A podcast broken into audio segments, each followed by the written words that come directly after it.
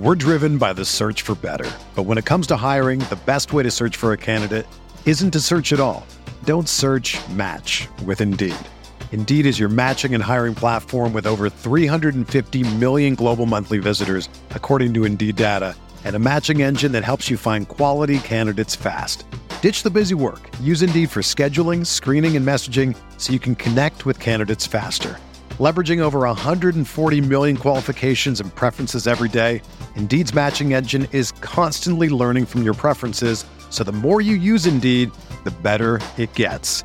Join more than 3.5 million businesses worldwide that use Indeed to hire great talent fast. And listeners of this show will get a $75 sponsored job credit to get your jobs more visibility at Indeed.com slash BlueWire.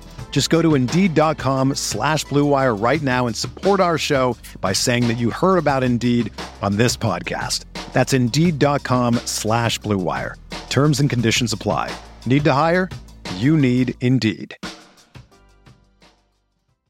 This podcast episode is brought to you by Coors Light. These days, everything is go, go, go. It's nonstop hustle all the time. Work, friends, family expect you to be on 24 7. Well, sometimes you just need to reach for a Coors Light because it's made to chill. Coors Light is cold lagered, cold filtered, and cold packaged. It's as crisp and refreshing as the Colorado Rockies. It is literally made to chill. Coors Light is the one I choose when I need to unwind. So when you want to hit reset, reach for the beer that's made to chill. Get Coors Light in the new look delivered straight to your door with Drizly or Instacart. Celebrate responsibly. Coors Brewing Company, Golden, Colorado. It's the sale you've been waiting for. Now through Monday, get a huge 50% off the styles you need now with 50% off all jeans, 50% off all dresses, and 50% off all tees. That's right, 50% off. Jeans start at 15 bucks for adults, 10 bucks for kids. Want fashion in a flash? Buy online and pick up in store for free. Hurry, the sale ends Monday at Old Navy and OldNavy.com. Valid 829 to 92 excludes in-store clearance, jumpsuits, rompers, bubbles, active license, and men's package tees.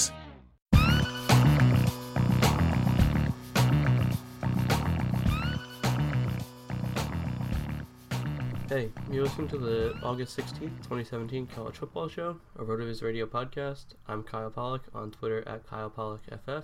Joining me is my co-host Jordan Hoover at jhoover9787. Jordan, how you doing tonight? I'm good, Kyle. Um, got some good news today. We we've been getting pretty much a steady stream of bad news lately, but I got some small good news today that one of my favorite bands from high school slash college is coming out with a new record soon, brand new. So anyone out there listening who used to like emo, maybe still likes emo, uh, today's the day that we can celebrate that. Um, they're putting out their record on vinyl and it costs $45 so i'm not quite sure what's going on there but uh, something to look forward to and uh, today we're going to be getting into the big 12 and we're about 10 days 10 or 11 days away from uh, opening kickoff so pretty excited Yeah, I know we've been saying this for a while that we're right around the corner, but really, you know, next week we'll be getting we'll be previewing games, so pretty exciting time for us. Um, and then preseason started up for the NFL too. Had the first batch of games last week.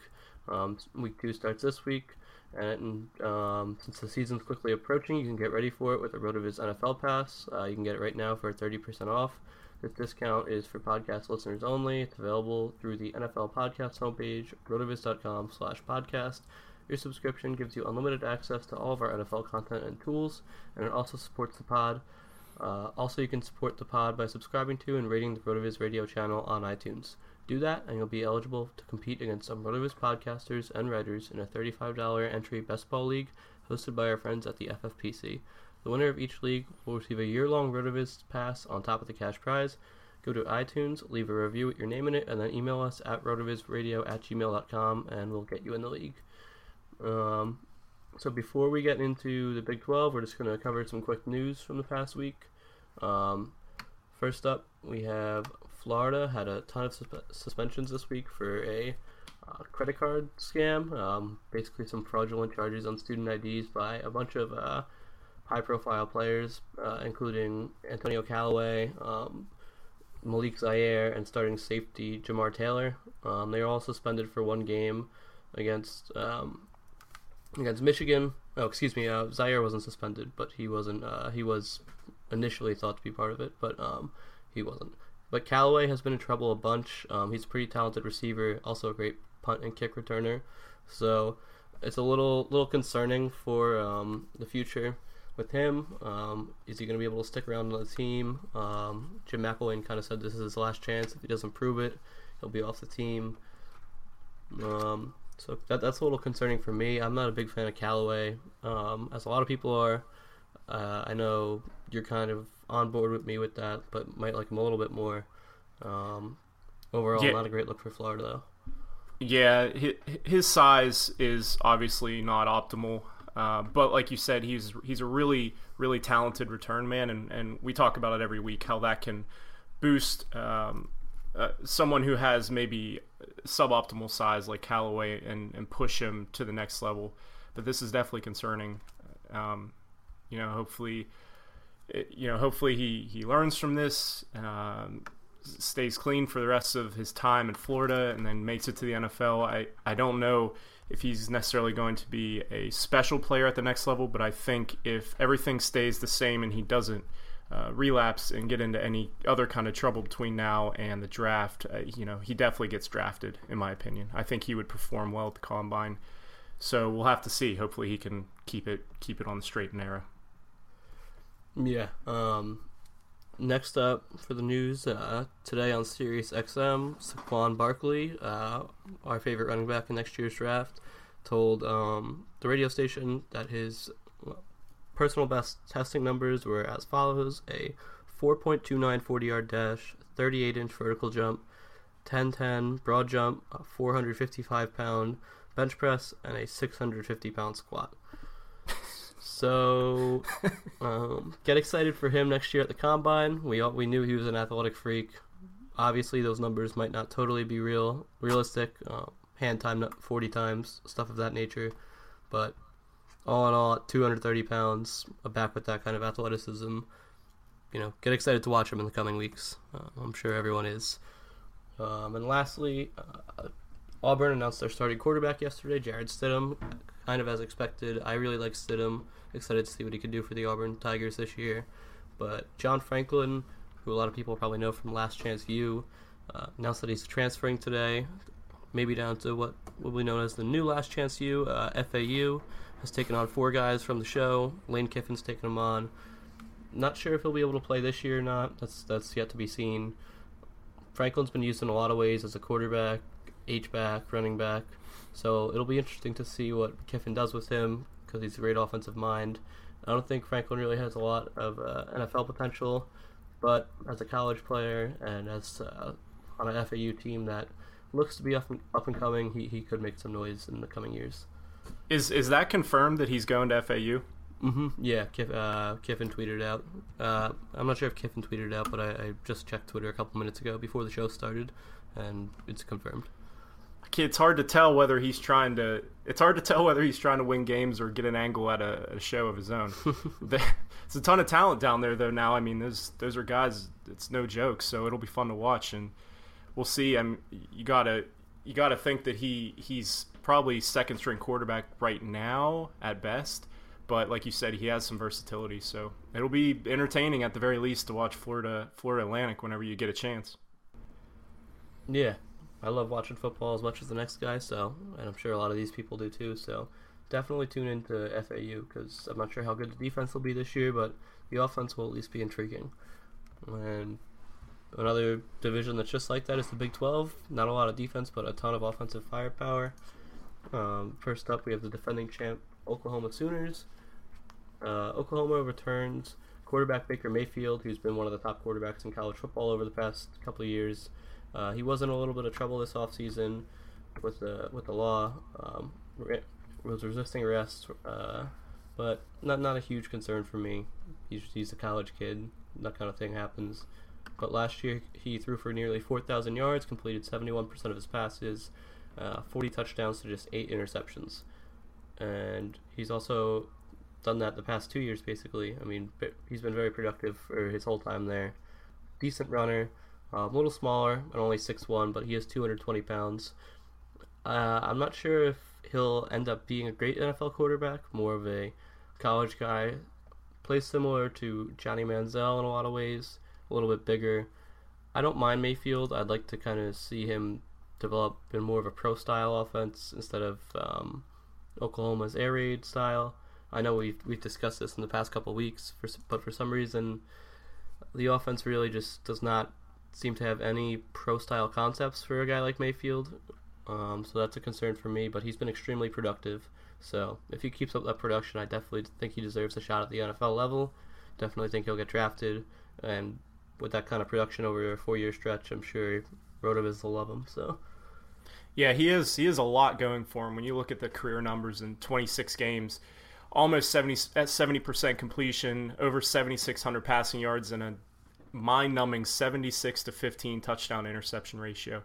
So he, he you know he throws he has a ton of volume but he's also pretty careful with the football but like you said he he does scramble a lot and we've seen that that doesn't necessarily translate to the next level very well so you know ideally he would play more controlled in the pocket this year um, Lincoln Riley taking over at head coach the offense is pretty much going to stay the same because he was the offensive coordinator last year but it would be nice to see him develop a little bit more in the pro style, like you said, to be able to translate. But the production um, and just his just his ability on the field is impressive.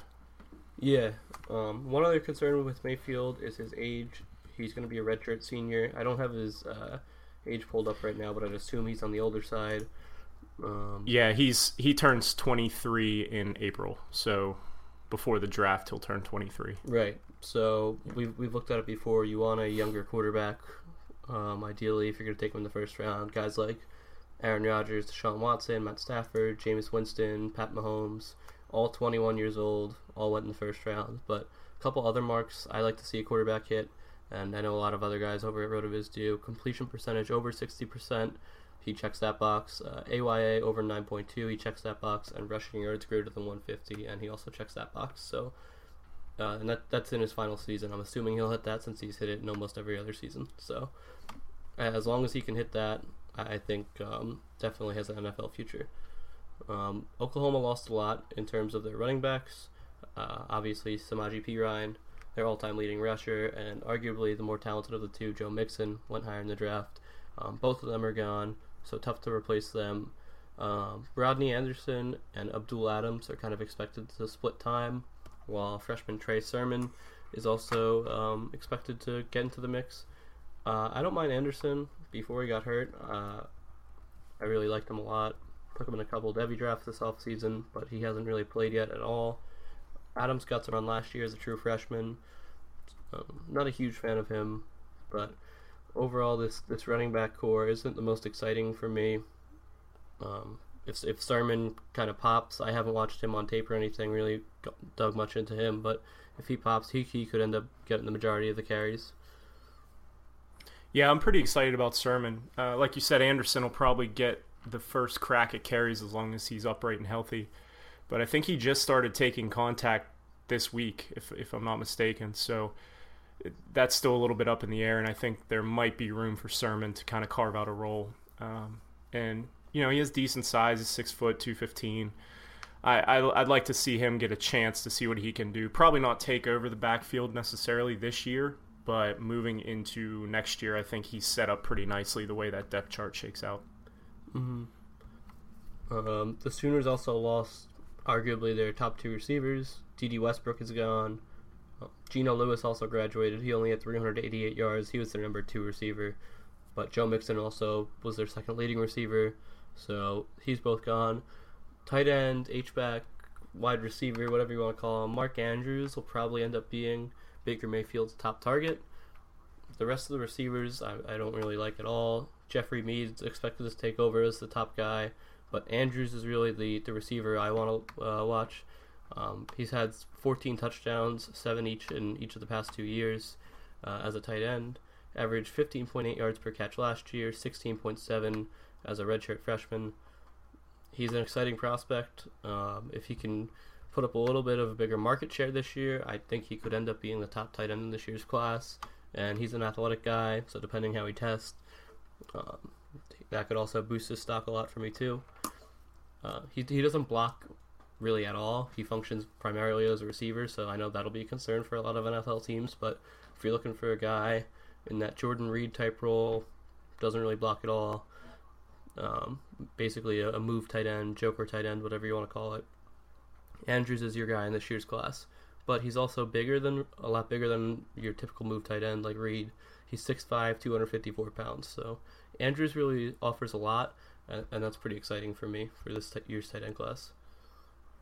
Yeah, over 10 yards per target last year, which is really good for a tight end. And like you said, he's he does play that that move tight end role, but he's bigger than you would assume for someone playing that role. So I, I think he's neck and neck with Gesicki uh, from Penn State for the tight end one for 2018. And like you said, with a lot of the receiving production gone now, Andrews has a great chance to step in and, and take a larger, you know, even a larger role than he has in the past two seasons. So I would expect uh, Mayfield to look for him quite often as they break in some new guys uh, at wide receiver. Mm-hmm. Um, so staying in the same state, uh, Oklahoma State Cowboys are up next. I actually think the, they they might be the top team in the Big 12 this year just because of how much Oklahoma lost from last year. Obviously, Mayfield's a great quarterback, but I don't know if he'll be able to really carry the team. Uh, basically, have the whole team on his back. Um, Oklahoma State returns a ton, uh, starting off with quarterback Mason Rudolph, 4,000 over 4,000 yards last year, 28 touchdowns to just four interceptions, 63% completion percentage, 6'5", 230 pounds, your prototypical size for a pocket passer. Um, I, I, like Mayfield a good amount. He, he's improved in each of his seasons as a starting quarterback. Uh, I don't think he's a special player per se, but he could be someone that goes in the second, third round of next year's draft and maybe hangs around as a career backup, low end starter, someone like that. But I don't think he's really going to be a difference maker at the next level.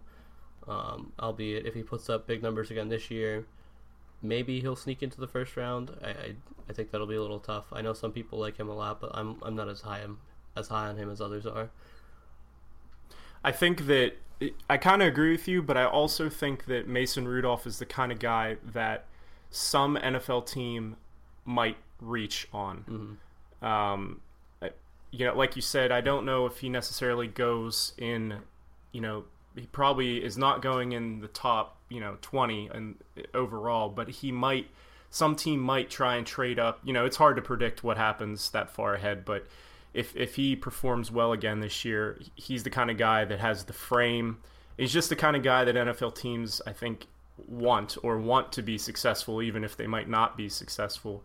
So I could potentially see some really quarterback hungry team possibly reaching for him, bumping him up maybe a little bit higher than he should be. But I think he's I think he's pretty solid in the top six for this class. Would you? I mean, does he fall there in that range? Yeah, I think I probably have him in about that six to eight range right now. Like, it's a pretty deep quarterback class, I'd say, um, depending who yeah. comes out. But kind of not. It's a little. It's deep, but it's also top heavy. If, if that makes any sense like guys like Josh Allen, Sam Darnold, Josh Rosen. I feel like they're kind of a tier ahead right now just based on what they've done. I, I like guys like Brandon Wimbush and Jarrett Stidham a lot too. They're kind of in that next tier for me. Um, so I have Rudolph eighth right now, behind guys like you know Wimbush and Stidham who haven't done it yet, but I think they'll explode this year. You know Lamar Jackson, I think Jackson offers just a little bit more than Rudolph.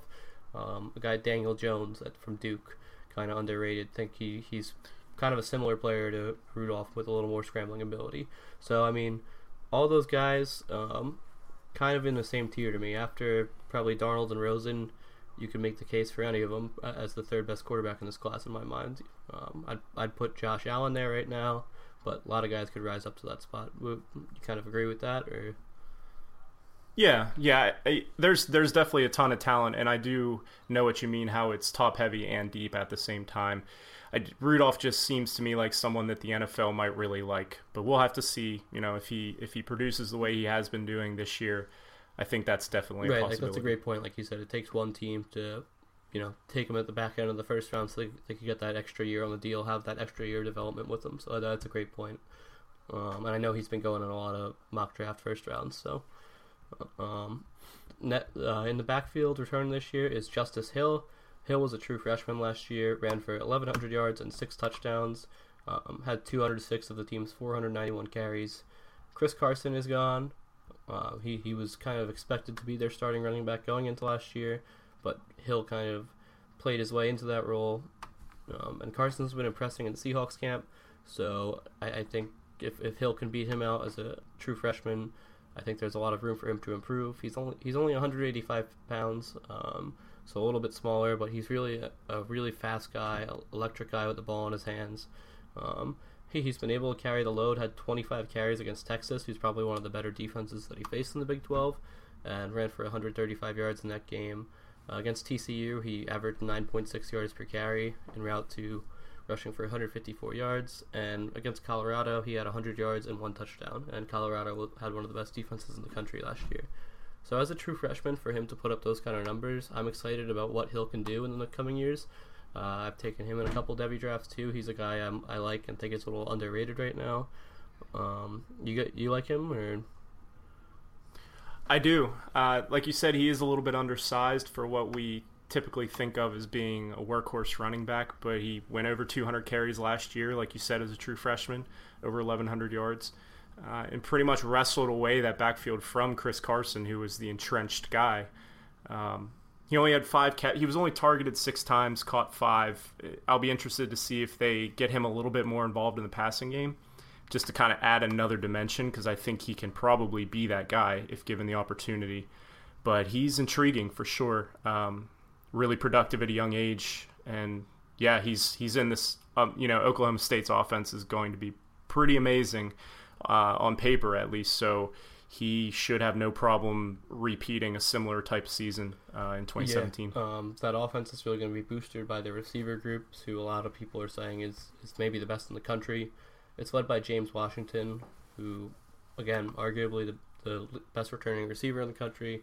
Last year had 1,300 yards on 71 catches uh, for 19.4 yards per reception, and he also had 10 touchdowns. Um, he's a great deep threat, and again, a sophomore, similar production, close to 1,100 yards, 20.5 yards per reception, 10 touchdowns again. Um, I think Washington is one of the best receivers in the country. I don't have him as the top guy in this year's class. I have him at six. Again, similar to the quarterback class. I think it's kind of seven guys who could be the top receiver, a, a top heavy but deep class again, um, so to speak. But I really like Washington. I, I, think he'll probably blow up the combine, have another great uh, year in terms of numbers.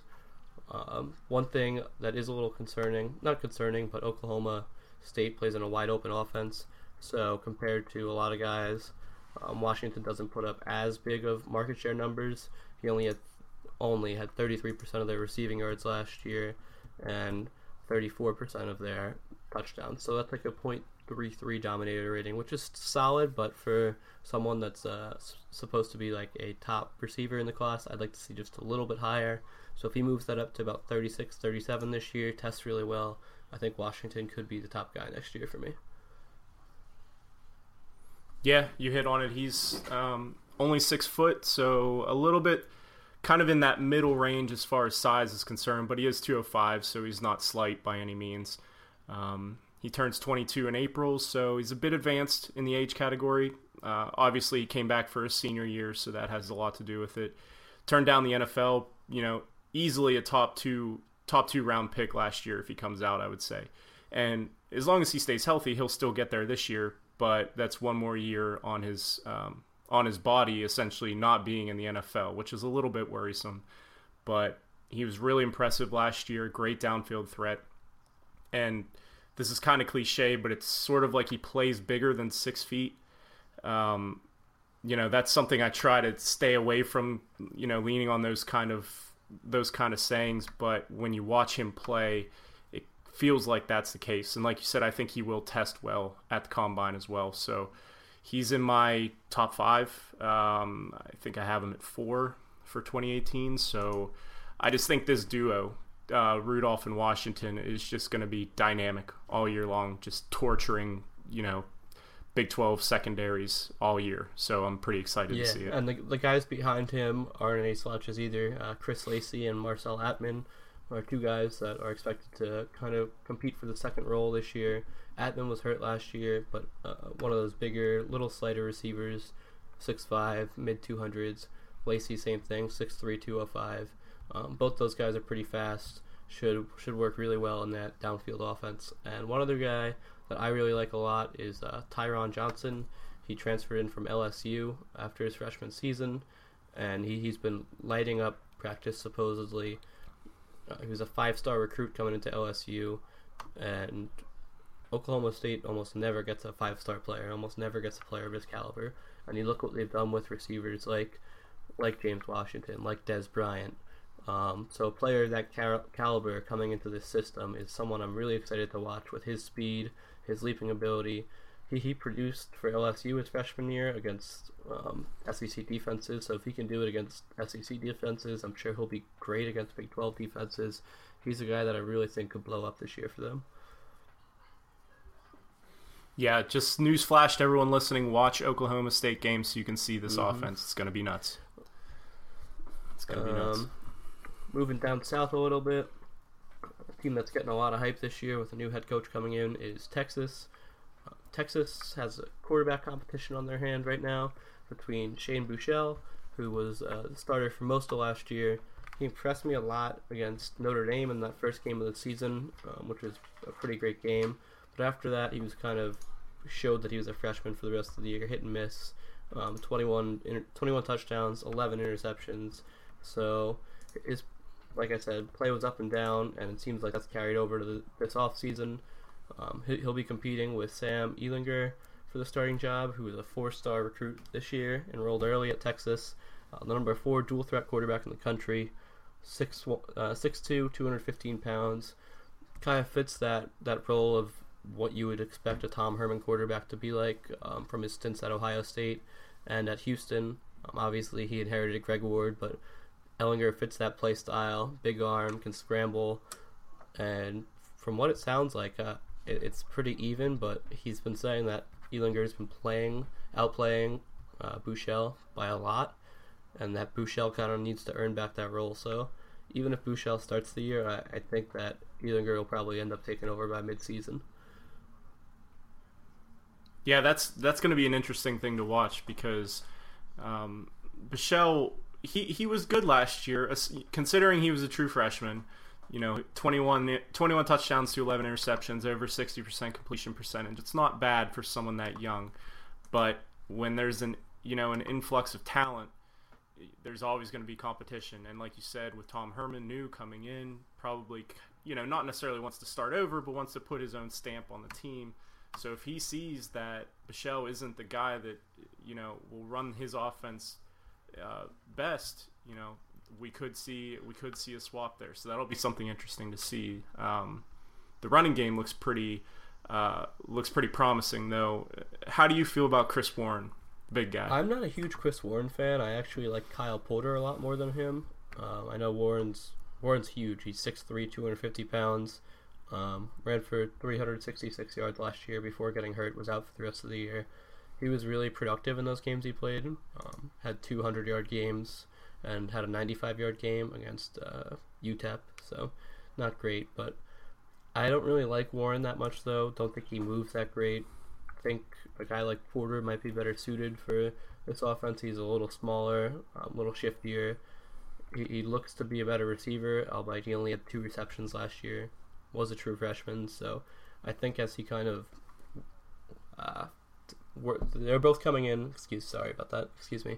Um, they're both coming into Herman's offense, so I have to learn a new offense. Kind of a clean slate for both of them. Porter's younger, like I said, shiftier, a little more explosive. He w- he was benched for a while after he fumbled a kickoff last year. Didn't get a ton of work. I, I like Porter a lot, and from what it sounds like, I think he's basically going to split time with uh, Warren.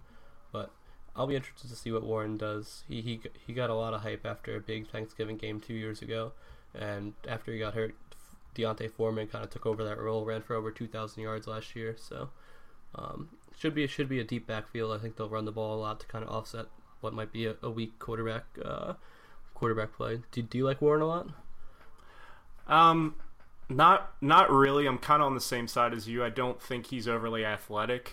Uh, his size is is you know, it can be good and it can be bad. It doesn't really do you much good if you run in the four sevens. You know what I mean? I don't know exactly what he would be timed at, but I don't think he's overly athletic. I actually like Toneil Carter a good bit as well. Um, another true freshman or a true freshman coming in. He was 24 7 Sports RB10 in the class of 2017. He's a former Georgia commit.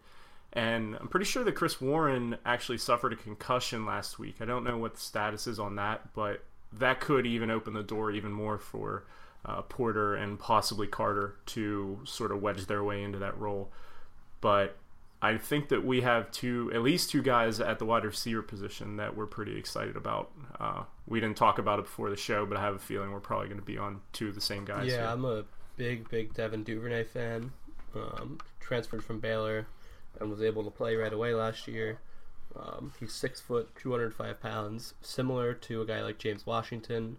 Um, had a similar season in terms of efficiency to what Washington had when he was younger. Um, 20 catches for 412 yards, so it's 20.6 yards per reception, and three touchdowns last year. I think in Tom Herman's style of an offense, he's going to be a great fit with a guy like Ehlinger, maybe starting, who has a big arm, potentially a little more accurate than Buechele. He could thrive this year and really blow up and kind of be the guy for them. Um, he'll help take the top off of defenses, which hopefully will open up that RPO game for guys like Ehlinger, Porter, Warren, and Carter. So I, re- I really, really like Duvernay a lot. Yeah, I'm. I'm. I did Collin Johnson as well. Um, he's sort of. He seems like profiles as the perfect complement to Duvernay. When you when you look at the two side by side, Collin Johnson 6'6", 212, which is a really interesting size profile. Um, last year he caught 20 passes, 315 yards, three touchdowns. Um, I think that you know he's he's definitely one to watch for 2019. It'll be interesting to see how if his frame shifts at all. I don't think necessarily he's going to you know, eat his way into a tight end role or anything like that. But he is a big dude already, and he's young. Um, but they form one of the best young wide receiver tandems um, in the country, in my opinion. So so it's it's important what happens at the quarterback position for that, you know, for those for that reason at least. So this is uh, you know that's a group that's going to be worth watching this year and next year moving into 2019 yeah i think behind oklahoma state they might have the second best receiving group in the big 12 um, you can make an argument tcu's up there too but i think those two young guys if they really develop this year that'll be a big boost for texas and maybe they can finally live up to all that hype that has been brought on texas since basically vince young left. Absolutely. Um, so coming up next we're going to talk about TCU and the rest of the Big 12, and we'll get to that after the break. And we're back. Let's get started on TCU. TCU has uh, a good amount of talent coming back. Um, I'm not totally sure what to expect out of this team. Um, Gary Patterson always brings a great defense, but the offense has been kind of lacking in the past couple of years since Trevone Boykin left the, the run game is really what is the strong point for TCU. Um, Kyle Hicks returns as their lead running back, rushed for a little over a thousand yards last year and 12 touchdowns on uh, 203 carries. Um, Kenny Hill might return as the starting quarterback. I'm not sure if he'll end up starting. He started most of last year, but him and Foster Soil, Sawyer, excuse me, are in a competition for the starting quarterback job. However, the, the quarterback I like the most on the roster is incoming freshman Shawn Robinson. He's actually my second ranked quarterback for this year's uh, like incoming freshman class. Um, I'm really excited to see what he can do. I don't think he'll start this year, but he might get some work later in the year. He's 6'2", 215 pounds, number six dual threat in the country. Big guy with a big arm, a lot of athleticism.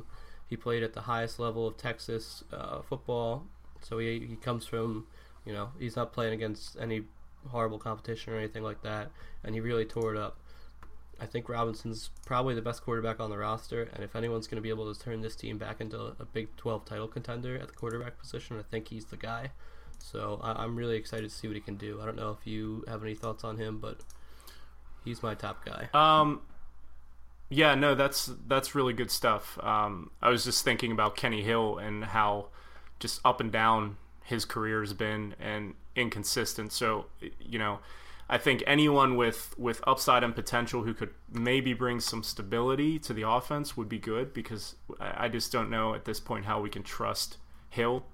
Um, and I want to add on a little bit to Hicks. Um, he's he was really impressive to me last year. Like you said, he just went over thousand yards, twelve touchdowns, but he also caught 40, 47.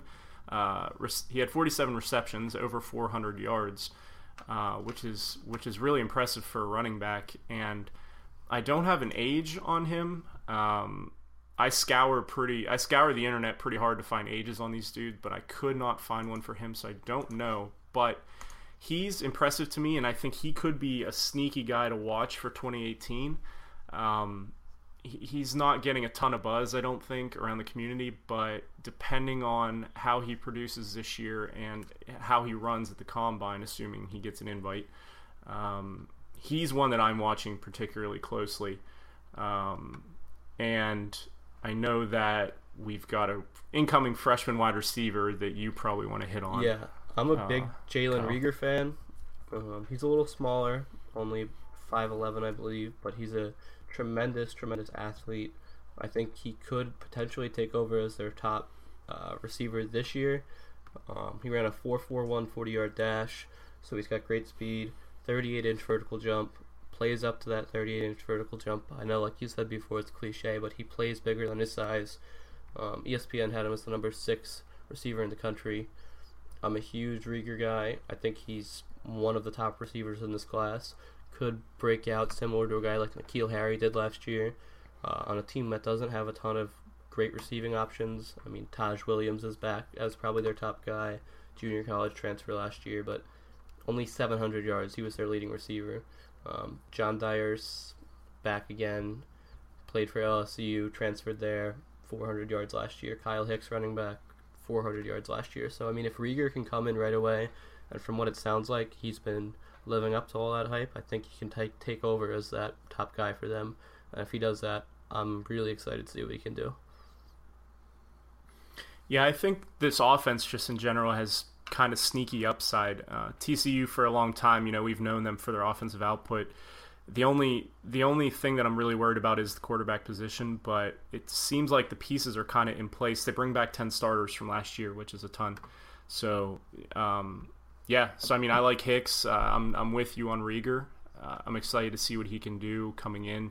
He's already, you know, he's getting a ton of buzz from coaches during practices, talking about how he should see playing time almost immediately. So he, you know, that goes right along with what you were saying. He should be able to wedge his way into the rotation pretty mm-hmm. quickly. And one other guy that might not get uh, as much time this year because of uh, Kyle Hicks that I really like a lot is Sewu Olonua. Uh, not sure if I'm totally saying that right, but he was a, an athlete coming out of high school. weren't They weren't sure if he was going to play running back or literally anywhere on defense. He could have played linebacker. They were thinking about lining him up at the end, safety. He could have played anywhere. Um, they put him at running back. Didn't play a ton last year. Um, had just 15 carries. Had 122 yards and a touchdown. So over 8 yards per carry. Also had two receptions in his limited playing time. So he, he's yeah, I'm. Yeah, I'm gonna go with Olonilua on that, but I agree with you. Yeah, that sounds better. it's only because I had time. I had a couple beats to kind of practice it in my head, but uh, I I'm I'm there with you. I just wanted to add in real quick. He is dealing with a knee injury, which has kind of limited his availability in camp. But he's I, am with you. He's super talented, really athletic, and depending on the situation with his knee, we could we could see him at at points this year, kind of spell Hicks, maybe even take some work away. Yeah, so I think after Hicks leaves, I think he could end up turning into one of the best backs in the Big 12. So excited for that backfield. Um, behind TCU is West Virginia. West Virginia returns a decent amount from last year's team, uh, mainly quarterback Will Grier and running back Justin Crawford. Grier is uh, someone similar to what I was saying before, a guy in that Mason Rudolph range of quarterbacks next year. Um, he, he was really productive at Florida. He was really productive at Florida when he was there. Was suspended um, and ended up transferring from there.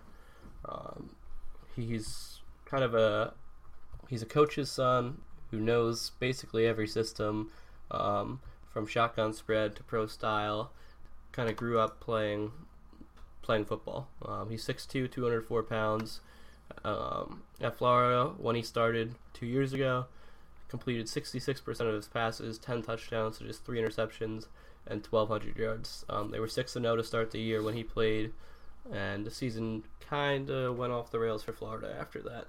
So I think Grier is pretty underrated guy. I like what he brings to the table in terms of just awareness, accuracy. Doesn't have a big arm, but um, the accuracy, the awareness, and even the scrambling ability. He's he's a pretty good runner too. Um, I really like what Grier does, and I think he's going to give the offense a big boost. Um, big upgrade over Skylar Howard, in my opinion, for them. Yeah, he should put up monster numbers in this system. Um, I I don't see any you know any talent really at the wide receiver position that necessarily catches my eye, but in this Dana Holgorsen offense, Grier should should destroy. Um, and I did just want to mention Justin Crawford, running back, uh, their senior running back. He's six foot two hundred two, went over eleven hundred yards last year on one hundred sixty three carries, uh, splitting time with Rushel Shell. So now that Shell is gone, Crawford should be the main guy in the backfield. And West Virginia's offense is pretty high powered generally, so I think there'll be an opportunity for Crawford to be pretty productive. Uh, don't know if he necessarily will stick at the next level, but he should get uh, the majority of the touches out of the backfield for West Virginia. Yeah, I really like Crawford actually. Um, he's my number 14 running back for next year. Um, really shifty guy, tested well, was pr- extremely productive at the junior college level, and was the top junior college back last year. So um, I'm excited to see what he can do, kind of getting the the full full workload for them. And the only receiver I had to mention for them was uh, David Sills. He's a junior college transfer.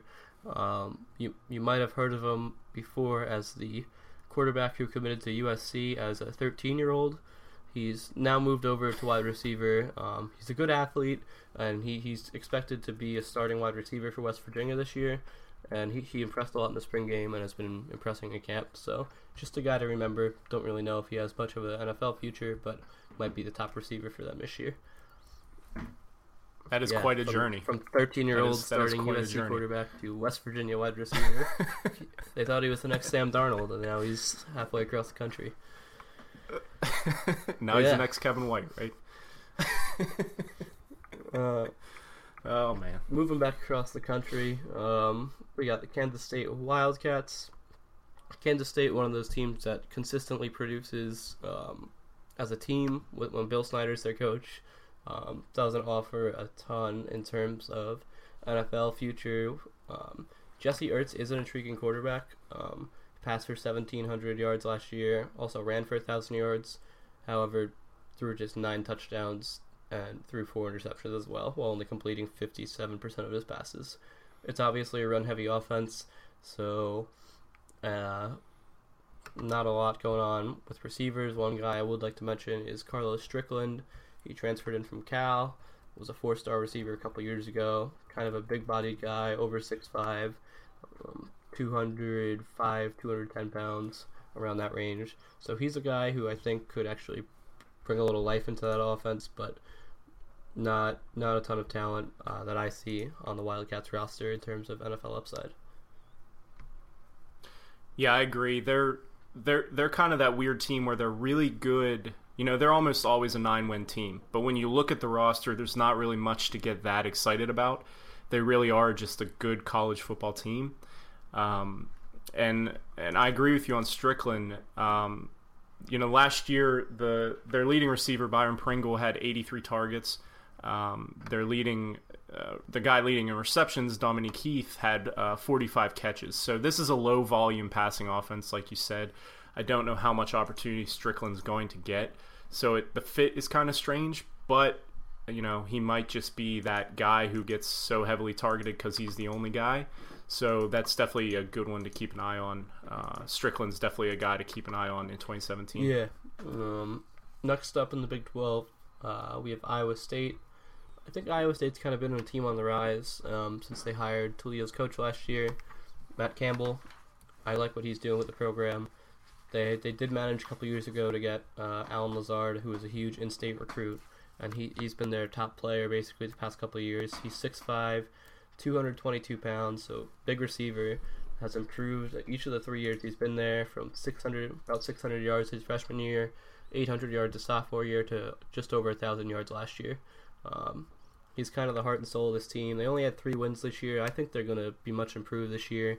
And Lazard finished the year pretty strong, three straight games of over 100 yards, uh, albeit against Kansas and Texas Tech. But West Virginia also had a decent defense.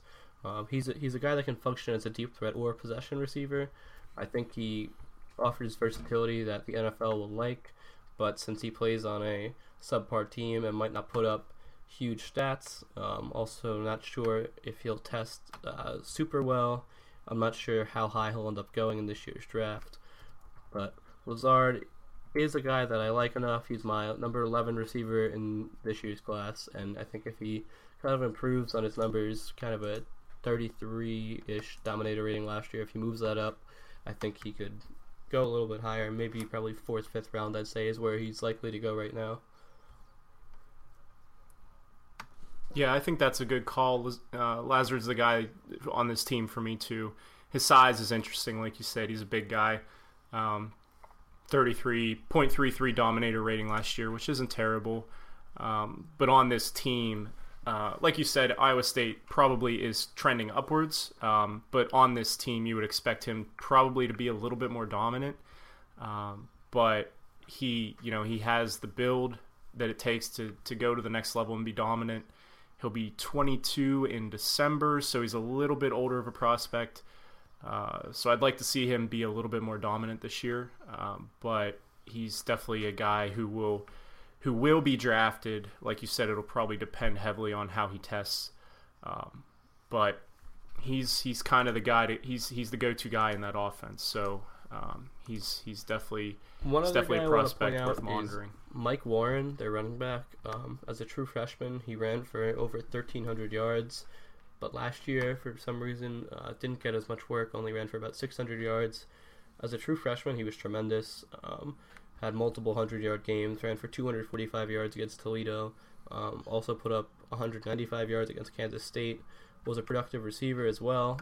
Um, had 12, 12 catches as a freshman, 14 last year. Um, his, his workload is puzzling, so I'm, I'm not sure why that happened last year. But if he kind of gets back um, to being the lead back instead of splitting time with David Montgomery, I think he's someone that maybe could uh, latch onto an NFL roster as like a late round guy or an undrafted free agent. I'm not sure how he'll test as an athlete, but his production as a true freshman um, had had me pretty intrigued. So And I gotta I gotta say really quick, uh, I hope that Jacob Parks starts. Not necessarily because I'm excited for him as an NFL prospect, but because he rocks the Danny DeVito haircut. I don't know if you've seen Yes. his uh, his shot. If you go on, yeah, if if anyone out there doesn't know doesn't know what we're talking about, go to Iowa State's website, look up Jacob Park, and look up his uh, his his photo. It- it, it will instantly make your day better. I promise. Um, uh, next up in the Big 12, we're going to get down to Baylor, uh, a team that kind of has been, after looking like they were going to be a team that stuck around at the top of uh, the national title contention talks for the a couple years ago. and Now they're kind of trending pretty far downward. Um, have lost a lot, fired their coach.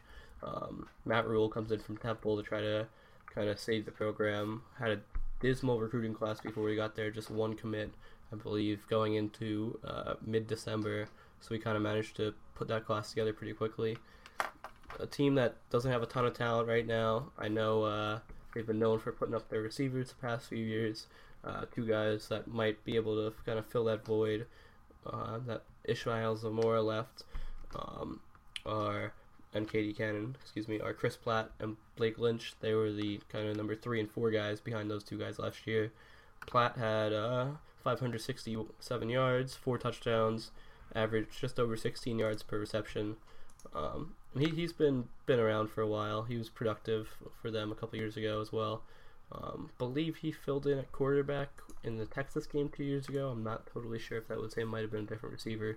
But um, 5'11", 170 pounds kind of fits that mold of a small, fast Baylor receiver who just kind of runs deep, not necessarily every time, but um, gets deep and tries to get as many yards as possible. That was seen in the Oklahoma State game. Had three catches for 114 yards, and Blake Lynch was uh, a highly, pretty highly touted recruit. He was a four-star, um, 6'3", 210 pounds. Uh, as a true freshman last year, had 400 yards, three touchdowns. Also had 12 rushing attempts for 80 yards. So that, that's a little intriguing with his rushing ability. Um, two guys that'll probably uh, carry a workload pretty heavily for Baylor's passing offense this year. I would assume Baylor is going to rely a lot on their running game. They have a pretty deep backfield. Uh, I don't know if you, you like any of those guys in the backfield more than any of the other ones, but yeah, Terrence Williams is a bit intriguing. Uh, size six one two twenty took a lot of the took a lot of the work away from Shock Linwood last year. Uh, went over a thousand yards, eleven touchdowns on 185 carries. Um, like you said, I think with Matt Rhule coming in, uh, they're still going to throw the ball, but I think that this offense will be a little bit more balanced, and I think that's probably where the strength of this offense lies right now at this point. Um, but Baylor, so I mean Williams Williams is interesting. Um, he could be a guy that might stick at the next level, assuming he comes out uh, this year. It'll again, it's kind of a broken record, but it'll probably be a lot on how he tests because he's not going to be super highly touted, I don't think. Um, but he could get a large workload uh, in this super.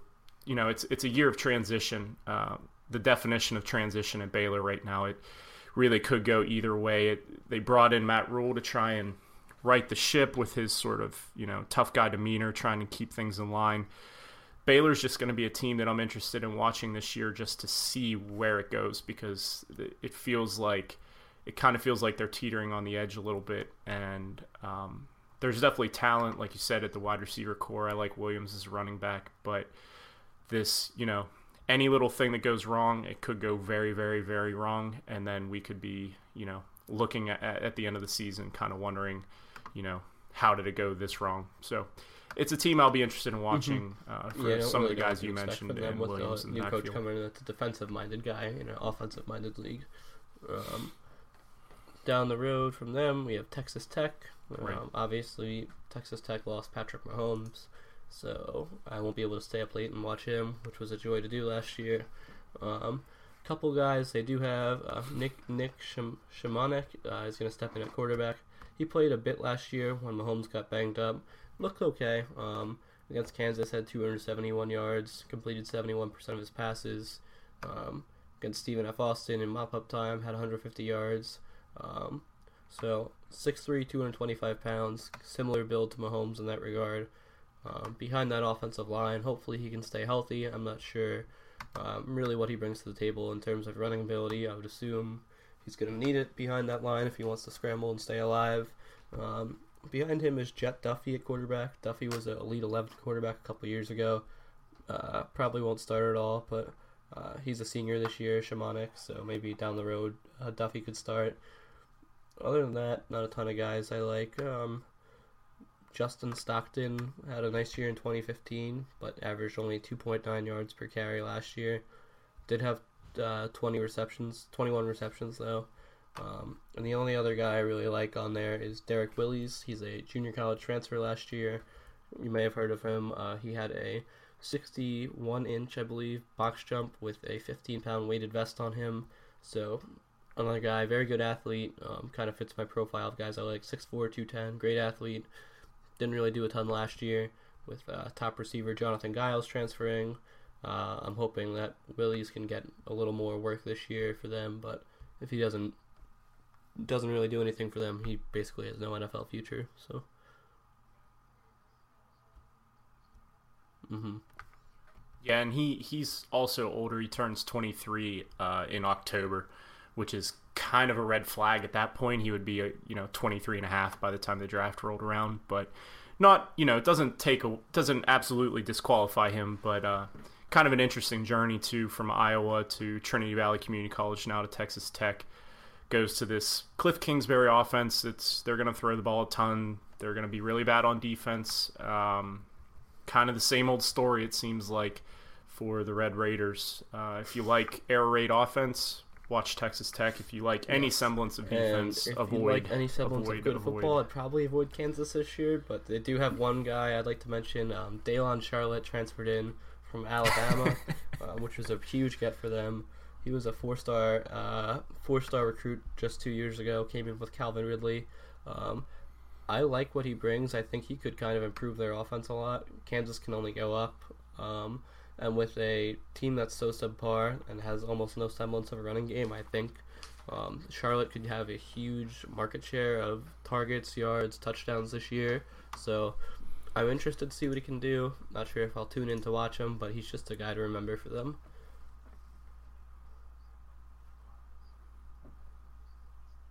Yeah, and another wide receiver, again, not necessarily for NFL purposes, but Steven Sims Jr. He's smaller, he's 5'10, 176. He actually put up a .37 dominator rating last year for them, which is pretty impressive. Uh, it's Kansas, so you know the offense isn't really that great, but uh, he actually he actually accounted for 44% of their receiving touchdowns. Uh, small guy, but just another guy to watch, kind of maybe as a uh, as a compliment to Charlot. Um, so yeah, it's kind of tough to kind of tough to pull anything together And for uh, Kansas. before we get going, since I Big 12 kinda only has 10 teams, uh, we're just going to cover a couple non-power 5 guys that we like a lot. Um, I know you had mentioned a couple guys if you want to kind of get going with them.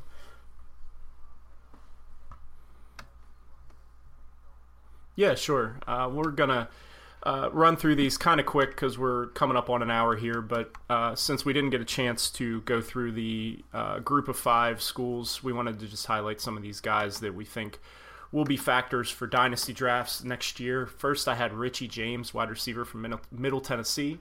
Uh, extremely productive in 26 career games. He, he has 212 receptions, 2,959 receiving yards, and 20 touchdowns. He's a smaller guy. He's listed at 5'9", 180. Uh, but he had a .35 dominator rating last year. He turns 22 in September, so he's a little bit on the older side. But he's the only player since 2000 to record 1,500 receiving yards and 300 rushing yards in a single season.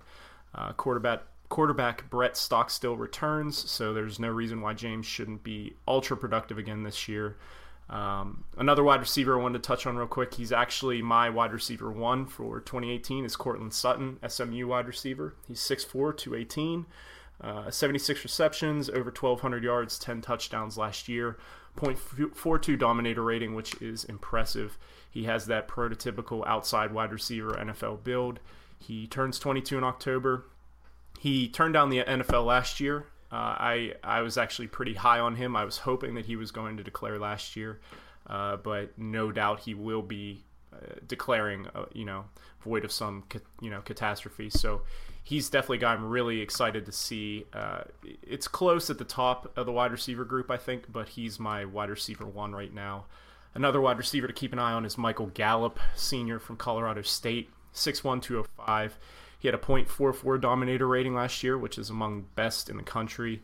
Um, 14 touchdowns, over 1,200 yards. He's only six foot one, but he's he's built uh, solid, solid build, uh, and another guy to keep an eye on. And just real quickly, quarterback that obviously is getting a lot of hype um, around the community is Josh Allen from Wyoming, 6'5", 233. Again, that prototypical size. Uh, scouts love his arm strength. Uh, he's actually a decent athlete. Uh, he turns 21 in November, so he's still on the young side. He only completed 56% of his throws last year and also had 15 interceptions to 28 touchdowns. He's being talked about as pretty much a consensus top five quarterback for 2018. And while I don't disagree that he belongs in that conversation, I think that we need to see improvement from him this year. Uh, he's playing at Wyoming, so it's one of those things where the level of competition is a little bit lower, but his the talent that he's throwing to is also a little bit lower. So it's kind of hard to judge. But uh, you mentioned the 60% completion percentage earlier. Uh, I think that he needs to get to that level. Um, but he's a guy that Yeah, the community um, really likes, and I think he I really definitely like, belongs in that Sutton. conversation. Um, I he he was actually I did a college fantasy league. He was my second pickup ever, I believe, and I've been on him ever since his first game against Baylor. I really love him. He's my number two receiver for this year's class, and Richie James too. He's my number seven guy. Uh, I think he's kind of compares to uh, almost like a smaller Brandin Cooks. Um, so he's a guy I really like. Um, and two more guys I just want to mention quick. Uh, Anthony Miller from Memphis. Uh, he kind of came out of nowhere last year, had over 1,400 yards and 14 touchdowns, 36% of the team's uh, receiving yards, 41% of their touchdowns. Uh, he's 5'11, 195, but he's a really physical guy, and he also uh, is great in jump ball situations. Um, I think he's a great athlete, has good production. He is a little older since he's a redshirt senior, but I'd compare him to a guy like Emmanuel Sanders right now. Um, someone I think that could surprise this year and end up being one of the better receivers in this year's class. And lastly, the guy, uh, another guy I want to mention is actually a tight end, um, Dallas Goedert. He plays for the South Dakota State Jackrabbits, so a D2 guy, but he was extremely productive last year. Um, led the team uh, receptions with 92. Also had uh, close to 1,300 yards receiving, um, 11 touchdowns. So about a .33 dominator rating for him, which for a tight end is just amazing. He's a tremendous athlete, got great size. Someone who I think could end up uh, being potentially a second or third round pick, similar to a guy like Adam uh, Shaheen was this year for the Bears.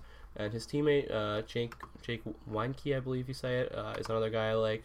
Um, 1,300 yards last year, 16 touchdowns, 17 yards per, per, reception. Just two guys to keep in mind who I think will most likely be drafted this year. Um, I don't have a ton of buzz, obviously, because they're from a D2 school, but Goedert is my number two tight end right now, behind Mike Gesicki, and uh, Wieneke is my number 14 wide receiver, um, kind of in a similar range to a guy like Jauan Jennings. Um, so those are two guys that I like a lot. Um, and I'm excited to actually watch South, some South Dakota State football this year if I if they're ever on TV. So.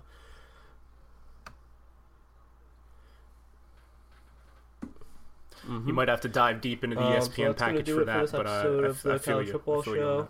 Next week we'll actually be previewing some games, so it, it's a very exciting time for us. Uh, finally, get some actual football, some live action. Um, so for Jordan Hoover, he's on Twitter at jhoover9787, and I'm Kyle Pollock uh, at Kyle Pollock FF. Uh, thanks for tuning in, and hope to hear from me next week. Be good to each other out there. Thank you for listening to the College Football Show, a RotoViz radio podcast. Our executive producer is Matthew Freeman. Please rate and review the RotoViz radio podcast on iTunes or your favorite podcast app. Contact us via email at rotovizradio at gmail.com or follow us on Twitter at rotovizradio. And remember, you can always support the pod by subscribing to RotoViz at a 30% discount through the RotoViz radio homepage, rotoviz.com slash podcast. This episode is brought to you by Decoy Wines of Sonoma, California. As you gather with family and friends this summer, experience the best of wine country with Decoy by Duckhorn. Winemaker Tyson Wolf spends every vintage focused on harvesting grapes and crafting wines from the finest vineyards. Whether it's our flagship Cabernet or crisp and refreshing Rosé, Decoy has just the wine for your discerning taste. Ask for us at your local wine shop or visit decoywines.com slash celebrate to locate our wines near you. Whether you're firing up the grill, hosting an alfresco get-together, or enjoying the warm summer nights, let Decoy by Duckhorn elevate your occasion. You shouldn't go to Barnes & Noble and buy 10,000 books just so you can build a book fortress and yell out, I am your book leader. You shouldn't buy 147 copies of War and Peace, stuff them inside turkeys and serve them at Thanksgiving as turbookins. And you definitely shouldn't buy up all the copies of Dork Diaries, causing the neighborhood kids to stage a protest in your front yard. But you could. Because at the Barnes & Noble Book Hall, you can get over a thousand titles for 50% off. Stock up at your local Barnes & Noble. Turbookins are fictitious and should not be cooked at home. Sugar Ray Leonard, Roberto Duran, Marvelous Marvin Hagler, and Thomas Hearns. Legends, whose four way rivalry defined one of the greatest eras in boxing history. Relive their decade of dominance in the new Showtime sports documentary, The Kings, a four part series premiering Sunday, June 6th, only on Showtime.